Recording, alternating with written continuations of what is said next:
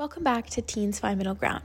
My name is Talia Zafari, and this week I had a special one on one conversation with David Simas, whom I met during my time at the Iowa caucus. David Simas is a lawyer, former government official, and former politician. He was the president of the Obama Foundation from 2021 to 2023, having previously served as its CEO from 2016 to 2021. He also served in Barack Obama's administration as the White House Director of Political Affairs. Today, we will be discussing the relevancy of caucusing and what the future of democracy looks like with Gen Z at its forefront. I know that you have previously been to the 2008, 2016, and 2020 caucuses, and during those caucuses, there were a few candidates that people really felt fire and support for, and they would go to lengths to garner more support for them. Do you think that here in Des Moines, all these years later, there is a similar candidate here that has that same type of deep backing? Intensity of support is the strongest on the Republican, uh, which is really the only caucus this year, for former President Trump. Um, the folks who caucus for him in tw- uh, 24, even more so than 16, um, there is a passion for the man that in some ways transcends issues and transcends party. It is a desire to go through negative 15 degree. Now we'll see if that happens tonight. Um, but he's the one who comes closest. Um, I saw that with Obama throughout the 2008, where it wasn't about party and even not about specific issues. There was a draw to him as a leader in what he represents. Um, Senator Sanders had a little bit of that, uh, although a little bit more issue based, but certainly not party. And so, what I've seen, at least in my experience, is that that intensity, that passion, is usually not about the abstract notion of Democrat or Republican, blue or red, but it's a connection that people make with a person. So as of today, in terms of what I've seen, former President Trump has that more than anyone else that's running. Thank you. It's been interesting also seeing like some other candidates wanting to like replicate that. Like mm. at the DeSantis event, I noticed he like had so much like audience like excitement when yes. he would say certain terms like we're just gonna rip it up and throw it in the trash. Like, you don't even kick your shoe at the TV screen anymore. Yeah. Like, not like giving actual policies or like constructive plans, but just saying all these phrases that like he hoped people would back him with. Yeah, th- um, that's not unusual, nor is that relegated to Republicans. What I what I've seen over the years, and and uh, even during the Obama campaigns, um, candidates practice different lines and speeches, and the staff and the candidate will hear and see what the crowd reacts to, and they will make both a formal note, but also a mental note of oh this generated intensity and enthusiasm. And what you'll then see is candidates almost like they're rehearsing material on the road. Um, actors, musicians, entertainers of some kind in a live performance. And I don't know, Talia, if you've been to, to concerts or to events, but there's an energy that certain people give off right? Candidates try to find that same thing via the rhetorical flourishes, what's in a speech, the pauses, the stories that they tell. It's my experience that it has been rare. I really can't remember, I'm sure there are some, of an instance where a policy or a specific emphasis on something substantive would draw some kind of emotive response. Now, it triggers something different, right? It's, but that's not a rally. The rally is at least what we saw last night for DeSantis. what you want to get out of there is people so enthused for you that what they will do today is bring a family member, bring a friend, bring a coworker to them.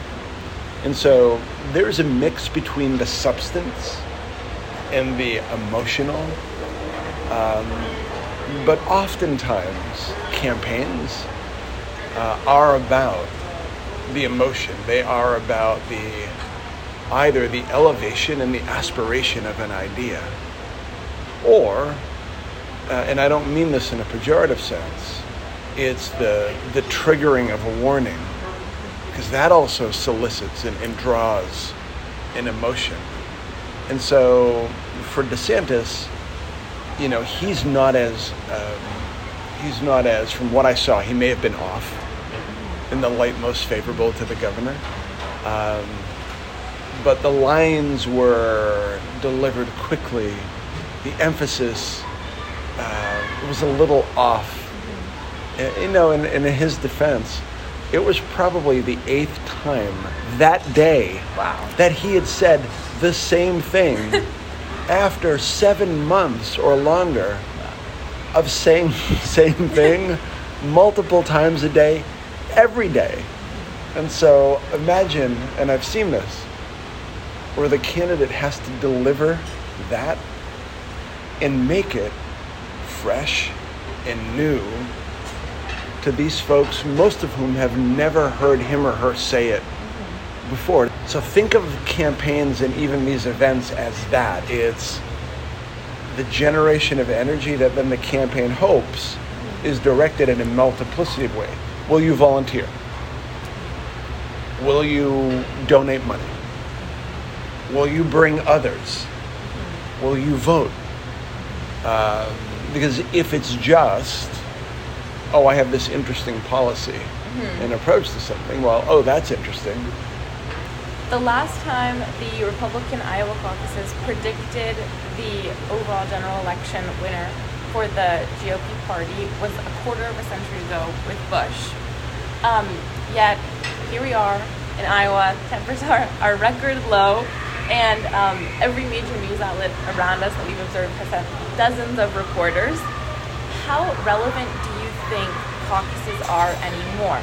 If they're not predicting general election winners or like primary winners, even, what are they like teaching us, and are they a thing of the past?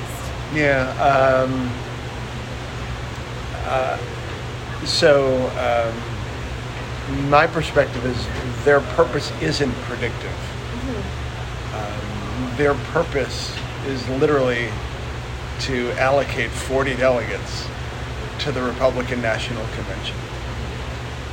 It's from a, from a pure, here is the purpose of it, and then New Hampshire will do the same in a couple of weeks for its delegate. Now, because it goes first, um, you know, and I am open to all of the critiques and arguments for and against. Um, now, for me, the beauty of Iowa is it's a small enough state where, in a given Saturday, Sunday, you literally can meet face to face every single person who is running to be president of the United States of America. It's like such a unique experience. It is such a unique opportunity, both for the residents, but for the candidates. So, um, former president, so David Axelrod, who is the chief strategist for former President Barack Obama, um, described campaigns as an MRI for the soul. And I think what David meant by that was you get to see close up and hear the character of this person who is standing in front of you saying, I want to be the president of the United States of America. You get to ask them questions, tough questions, easy questions. You get to see them interact with people. Do they pay attention equally to all people, or do they only pay attention to folks who they think are important? Like that little insight into the quality of the character of the person is unique in a place like Iowa or in a small setting. This is one example. The other thing that David would say, uh, and this is true from what I remember, Barack Obama in early 2007 in Iowa was a terrible candidate. His speeches were too long. According to Axe and others, they were boring. They were explanatory. They were these long disquisitions on policy and substance, which was wonderful. But for voters, like, well, yes, that's part of what being a president is. There's another part to being president, which is you are the one person who represents all of us. Give me an insight into who you are.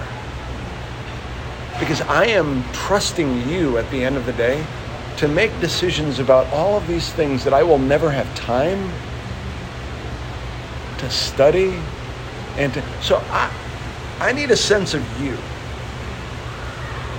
And through the campaign, according to Axelrod's, Obama improved. Every single day, he saw him getting better in terms of the interaction. So the other beauty of Iowa, and one of the candidates alluded to, uh, one of the intro speakers at the DeSantis event alluded to it yesterday. Um, one of the strengths of Iowa is that it takes time. Like they're here just about every day for six months in 99 counties. Wow. And so by the time folks gather tomorrow night, you know, they've got a pretty good sense. Uh, now the world is going to shift dramatically. So you go from old style retail politics, getting to know someone, to New Hampshire, which is like a, a small state. They've been there also for a long period of time. But by the time you get to March 5th on Super Tuesday, you now move from a quaint personal campaigning to purely television. In some ways, what a California election is. It's just TV, it's just mass media. And so the ability to sit in a room with someone. And so, like, the question back to folks is what are we losing in not having more of this? As opposed to, okay, we're going to get a $100 million in television ads. I never get to see the person. And I'm going to vote and go home. Right? There are reasons for that also, just from a pure democracy access perspective. But I think it's a good balance and a good mix that you get in a place like this. Definitely. And being from California, I almost am like jealous of the experience they have. So to me, I think the good thing about the expansion of social media is that it has allowed anyone to have a platform and like get a more close-up view of um, experience, and it also democratizes information. But how do you think voting patterns are going to change because of this, especially as my generation starts to be a part of the democratic process? Yeah, it's so interesting. I, I, I don't know, right? we'll, we'll see. Um,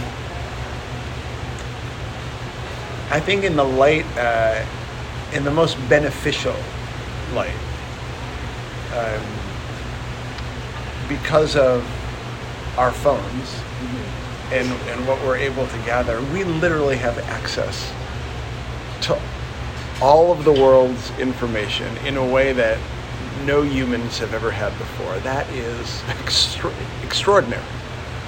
And, you know, take it for granted. Yeah, I'll just Google it or whatever, right? Um, so, in theory, the electorate can be much more informed. Um, the other benefit is uh, you don't need to just filter and process what a few media organizations give you. You don't have to do that. You can say, oh, okay, this is what the New York Times says. Okay, this is what the Wall Street Journal says. But then you can say, oh, there are these four YouTubers who I find so interesting. I find them more compelling. Or I find this on Instagram more compelling, or this on TikTok more compelling, or this on Reddit more compelling. Oh, and by the way, there's this thing on X that I saw that's extraordinarily interesting. Right? And so the media funnel is broken. The benefit is I don't just have to follow the direction that others are saying, well, here's the issue and here's what's most important. I can decide on my own. The detriment to that um, is that it does result in a complete disaggregation, a complete atomization of information um, in a way that, at least from a sense of social cohesion, like, when will all of us, as in a republic, in our democracy, process the same issues, the same set of facts in dispute in order to determine something? Now, that may not be as important as we assumed it was going to be. Um, the other thing, like on questions of misinformation or disinformation or malinformation, like, look, I understand right? But um, at the end of the day, once you are old enough and eligible to vote,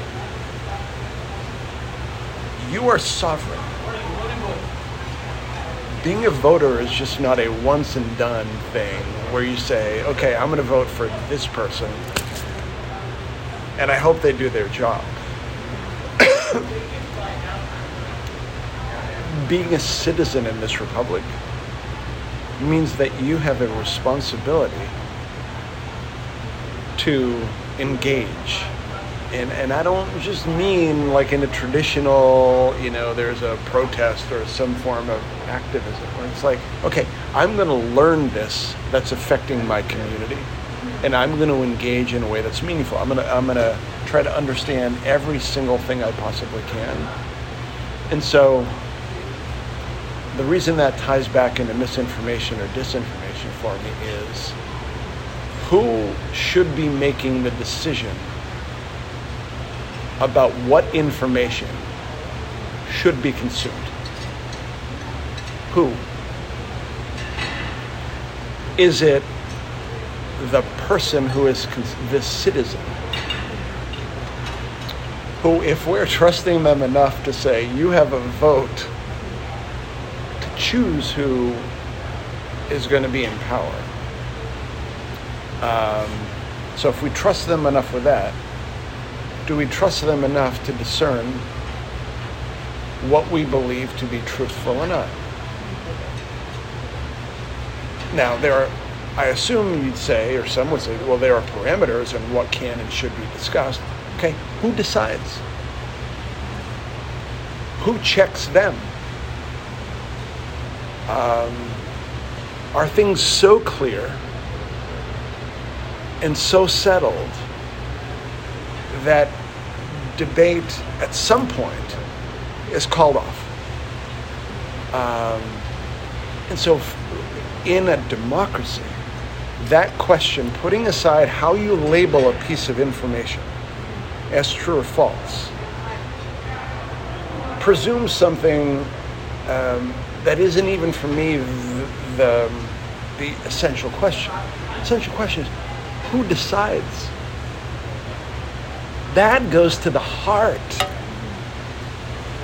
of not just democracy, but essentially the, the entire idea of, um, like one of the reasons I am such a nerd, my daughter says, on the Constitution and the Federalist Papers and the entire debate. Was this at the time, and still in some ways today, a radical idea that the way the Constitution was ratified wasn't by the state legislatures. It really wasn't even by the convention of a selected group of people. They were ratified by voters. Now, it was only a subset of voters, not all voters. And that's been the arc of American democracy is the more perfect union, right? But embedded in that was um, the Jeffersonian line of, uh, you know, we the people. And so I always just come back in social media for me, so to come full circle, social media to me comes back to that question of okay, we the people, who is deciding? Which is why social media, social video, social content um, is both such a tremendous opportunity to get back to first principles, but also a danger uh, for propaganda, for uh, manipulation in a variety of different ways. And so this is, uh, from my perspective, the most important work of the next 20 years. For us and for societies throughout the world is the reconciling of that idea of the sovereignty of the individual with how much they are trusted by certain groups to consume and filter and process information that is essential for them to then make those decisions about who is in power and who isn't. It's it is as core as anything else. Sorry to get all meta, but no, it's it's so interesting. It's almost like our democracy and like, well, like I mean, clearly because of some of the, like the foundations of our government were not like built for this. They weren't expecting this. So it's like, how do we move on? And is it like hindering our like, democratic rights if someone is at the top to control what we see? But then sometimes is it necessary when I hear my friends say Right. things that are completely un- unfactual? right. So Yeah, and, and that's the and then right, it's that's the tension. Um, you know, on uh, some argue that uh, that what you may believe is completely unfactual may not be factual, um, and that's the debate. And so. Um, brings you back to that question, and we're like, okay, uh, what are those things when you sit down and look at them analyze them as clearly as possible that you can, in good conscience, say, the jury is in, this is undisputed fact by a preponderance of whatever standard that you have. There are probably very few things that are that way. Now, uh, well, what happens for those things that are? And then how do you factor in, um, you know, there's the First Amendment uh, jurisprudence on fire, yelling fire in a crowded theater. In that set of circumstances, your freedom of speech can be hindered by government, which is all the First Amendment is about to say you can't say that because in that instance the the physical safety in that moment of others is at risk by the words that you have uttered. So government has a role in that space based on the time the place and the manner of what you're saying. But now imagine the same person gets out of the movie theater and goes and stands at the 50 yard line in the Rose Bowl. And there are only 100 people in the Rose Bowl and, and yells at the top of their lungs, fire. Right? In, that, in that fact pattern, you'd probably say, that's fine. You can yell all you want. Because the circumstances are different and therefore the government, the state, we, the people, have a different interest in the curtailment of, of liberty and rights. That's what the, the Bill of Rights is about, is um, no right is absolute. The state, as represented by the people we elect and the laws that we pass, can impinge on those liberties in certain limited set of circumstances. Thank you so much. Um, yeah, I'm looking Good. forward to seeing what happens today. It'll be fun. Me too. Nice to meet you, Talia.